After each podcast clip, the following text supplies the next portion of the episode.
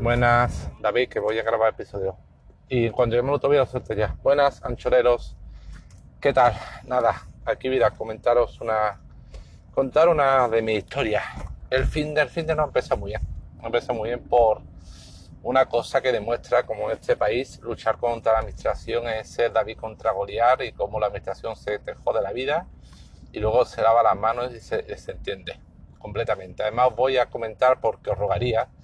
os pediría que no solo hacerlo nunca, ¿vale? Pero esta vez sí os rogaría que si escucháis esto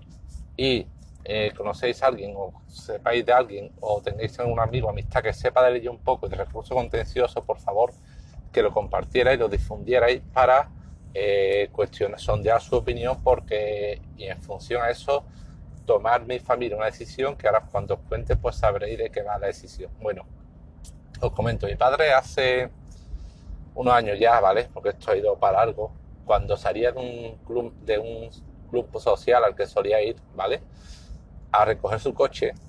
lo hizo con tan mala fortuna de que antes de llegar al coche, que estaba en un aparcamiento no regulado, era un, no era un aparcamiento, era un descampado, que de forma incontrolada, porque no estaba regulado ni nada, solían ponerse gorrillas, eh, o antes bobbies, pero últimamente eran gorrillas, a cobrar por aparcar en dicho descampado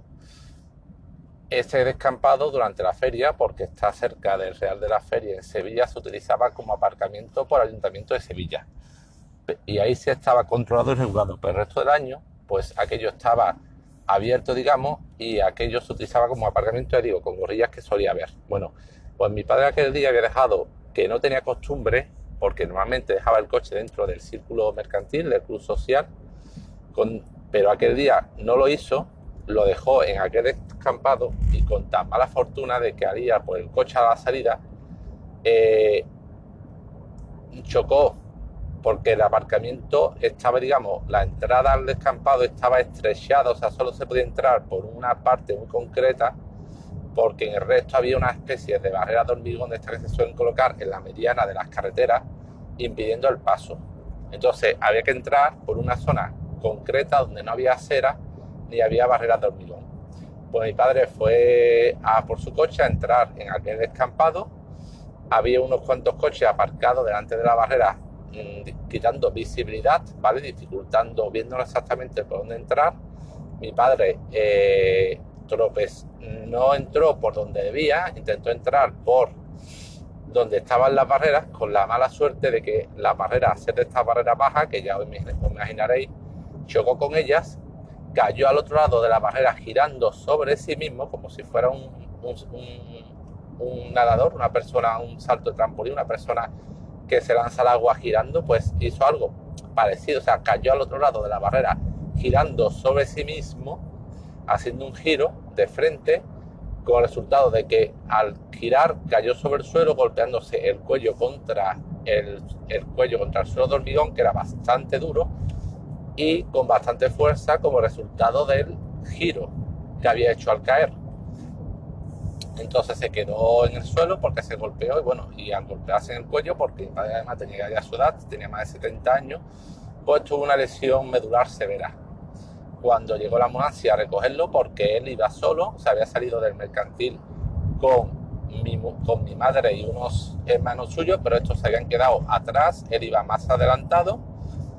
y cuando llegó mi madre y su hermano y su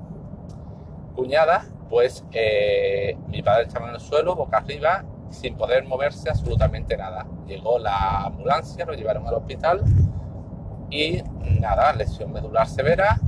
y estuvo durante un año largo, que se dice pronto un año en la unidad de lesionados medulares del Hospital San Juan de Dios, haciendo rehabilitación porque al principio estaba tetrapléjico total. Al principio no podía mover nada, solo mmm, nada, no podía mover nada del cuerpo. Después de un año y de mucha rehabilitación, mucha rehabilitación y pasarlo muy mal mi familia, ya pudo volver a casa caminando, pero claro, le quedaron las secuelas de no poder andar demasiado y además de no controlar demasiado bien los esfínteres. Y suerte que pudo volver a casa andando. Hubo un momento en que no avanzaba en la rehabilitación cuando llevaba ya unos siete meses y básicamente nos dijeron que si no avanzaba más, pues lo tendríamos que llevar ya a casa en silla de ruedas, con una grúa y siendo dependiente total. eh, aquello le sirvió de acicate para, para hacer más fuerza, para hacer mejor el ejercicio, empezó a mejorar, a mejorar y al final, por gracias a Dios, pudo salir de casa por su, del hospital por su propio pie. Pero quedó con las secuelas y quedó a cargo de, del cuidado de mi madre, porque con mi madre viven los dos solos, que mi madre tiene ya más de 80 años, con lo cual imaginaros lo que es para una persona de más de 80 que ya está bastante fastidiada por su edad, tener que cuidar de otra persona a la que le han quedado secuelas por una lesión medular severa. Bueno, aparte de que aquel año que pasó mi familia, teniendo que turnarnos para estar en el hospital para que siempre hubiera alguien en el hospital con él, incluso las noches contratando a una persona, fue porque la persona que contratamos ya no lo hicimos casi hasta el final, pero al principio, los primeros meses, siempre turnándolo básicamente entre mi madre, mi hermana y yo para que hubiera siempre alguien con él y no estuviera la noche solo en el hospital, ¿vale? Bueno, resultado, que como aquello era, ocurrió en terreno del puerto, de la Autoridad Portuaria de Sevilla, que depende del Ministerio del Interior, recurrimos a la eh, demandamos al puerto como responsable eh, patrimonial por una, un juicio con, por la vía contenciosa administrativa. Después de eh, no hubo testigo, que fue lo malo, un único testigo que no había, que no era la familia, que era el conserje del círculo mercantil, al final nos dio el plantón, dijo que sí, que ayudaría, que estaría encantado, que testificaría pero después decía todo que sí, el día del juicio ni se presentó, hizo la espantada, ¿vale? Nos dejó tirado como colilla. Entonces, los únicos que declararon fueron eh, mi madre, mi tío y su mujer. Bueno, pues declararon, aquello fue hace ya, desde que se pantó el procedimiento, pues será unos cuatro años, casi, si no cinco. Y este fin de semana, el viernes, ha salido la sentencia la sentencia no lo ha desestimado totalmente la demanda y viene a decirnos que no, que no tenemos razón y que el ayuntamiento no es responsable para nada. Para ello se basa en legislación y jurisprudencia que por lo visto que exige que exige que para que la administración sea responsable y tenga responsabilidad patrimonial, la lesión o el daño debe ser causa directa e inmediata del funcionamiento de la administración. Es decir, que si hay una, una grieta en la calle, por ejemplo, una zanja, un bache, tú vas andando y aunque sea mm, y, sin, y, sin fijarte o sin darte cuenta, tropiezas en el bache y bueno, sin fijarte, mm, qué decir, y sin darte, y, y vas fijándote, pero porque el bache es muy pequeño, porque no se visualiza, metes el pie y, te caes y te haces una lesión y demanda al ayuntamiento, como es culpa tuya por no haberte fijado, por no prestar atención, o aunque el ayuntamiento haya hecho una dejación de, funciones en mantener la acera en buen estado, como ha sido culpa tuya por un comportamiento eh, poco previsor, pues te fastidias, ¿vale? Eh, un segundito que ahora sigo, que está mi pequeño detrás mandando atención y os cuento. Bueno, sigo que si no hay causa inmediata, o sea, que si ha sido negligencia tuya, por mucho que la administración haga dejación de funciones, no hay lugar, ¿vale? Y lo han desestimado. De todos modos, eh, la abogada va a estudiar el caso a ver si se puede recurrir, lo malo que había que hacerlo ante el Tribunal Supremo y sería bastante farragoso. Yo mirando encontré una sentencia del Tribunal Supremo también, donde un caso muy parecido un motorista demandó a la administración, bueno, creo que eran los familiares del motorista porque eh, a raíz del accidente y de chocar el motorista contra un quitamiedos eh, sufrió una imputación de pierna y de un brazo y creo que al final hubo fallecimiento, demandó a la administración y la administración un primer plano le rechazó la demanda diciendo esta misma doctrina que os he comentado, de que como fue responsabilidad del motorista por una conducción negligente, ellos aunque dichos quitamientos hubieran estado o dichas barreras hubieran estado mal colocadas, ellos se lavaban las manos. Pero en esta sentencia que os comento, la sala contenciosa venía a decir que no, que había concurrencia de causas y que como la lesión, en caso de no haber existido esa barrera, hubiera sido muchísimo menos grave o no hubiera dado lugar a fallecimiento, sí había concurrencia de causas y por tanto se podía determinar que sí era responsable la administración, ¿vale? Entonces, eh, bueno, ahora termino un segundo. Bueno, pues en este caso, mm, digamos, yo creo que es muy similar. O sea, si mi padre, eh, si no hubiera habido una barrera de hormigón rígida que dio impulso y le hizo coger más velocidad y no hubiera hecho que se golpeara contra el cuello, contra el hormigón, con la fuerza con la que se golpeó, no se hubiera ocasionado la lesión que se ocasionó. Hubiera tenido eh, un golpecito, una, un, golpe buen dado, un baratón, pero no, la lesión es que fue, es que digo, estuvo un año en rehabilitación porque al principio tetrapléjico total. Entonces, si no hubiera sido por eso, la lesión no hubiera sido tan grave. Igual que el motorista, si no hubiera habido esas barreras, no hubiera habido el resultado creo de muerte o de amputación que hubo. Con lo cual, y esto que os comento es una eh, sentencia del Tribunal Supremo. O sea, no,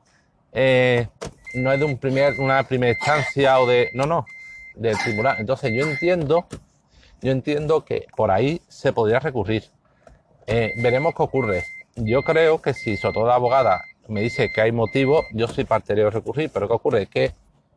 mi padre a raíz de, de aquella lesión quedó con una discapacidad severa, ¿vale? Con un grado de incapacidad de mayor de X. Y que la pensión que tiene mi padre no supera cuatro veces el salario mínimo interprofesional, con lo cual pudo recurrir a justicia gratuita. Es decir, si tú tienes un problema, tienes que pleitear contra la administración, no ganas dos veces el salario mínimo interprofesional, puedes mandar a la administración sin miedo a que ésta te condene a costas o a tasas, aunque pierdas. Es decir, si tú pierdes juicio y pleiteas contra la administración, si te condena a costas, esta va en función de la cantidad que has exigido, con lo cual si has exigido una cantidad muy alta, pues la, la roña que te puede caer puede ser gorda. Ahora, si ganas menos de dos veces el salario mínimo interprofesional, puedes acudir a la justicia gratuita. Y si eres discapacitado, puedes hacerlo si es menos de cuatro veces el salario mínimo interprofesional. Entonces, se añade esto a que no pueden condenar de costa que el seguro de hogar que teníamos, pues cubría parte de los gastos de defensa jurídica en este tipo de situaciones, con lo cual de los 3.000 y pico euros que costó todo el proceso, el seguro de hogar se hizo un cargo de 2.000 y algo y además no podían condenar a mi padre a costas o a tasas en caso de desestimación, con lo cual tiramos adelante. Pero claro, si ahora queremos recurrir, esto hay que recurrirlo ante el Tribunal Supremo en el plazo de un mes y sería bastante caro y sería dinero que tendríamos que eh, eh, desembolsar a ese cargo toda la familia, entre mi madre, bueno, mi hermana y yo podríamos poner, pero con lo cual mm, mi madre sobre todo, que es de poco luchar no sé si va a querer seguir adelante. Entonces veremos qué ocurre. Mm, yo creo, sin ser jurista ni abogado, que mirando las sentencias a que os he comentado hay concurrencia de causas, con lo cual, como digo, y además esa sentencia, porque la desestimación que lo han hecho dice, hace referencia a una sentencia del Tribunal Supremo 2005, creo, y esta que digo del motorista de 2011, con lo cual entiendo que hay concurrencia de causa porque, como digo, mm, la única manera de mi padre tuviese esa lesión tan gorda fue así, o sea, una barrera normal que no fuera esa, o simplemente una valla, con que hubiera habido una valla, o no hubiera habido nada, hubiera habido unos pivotes de plástico, hubiera habido algo, no habría ocurrido lo que ocurrió, no habría podido ocurrir. Entonces,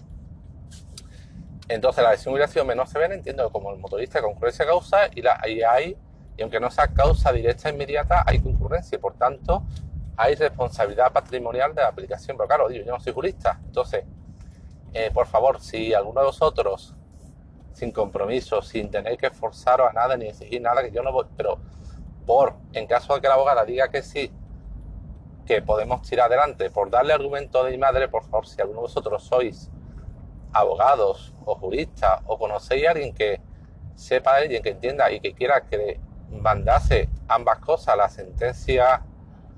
del caso y de mi padre, la desestimatoria y la sentencia encontrado por internet referente al motorista y para que me diera una opinión solo si ve que esto mm,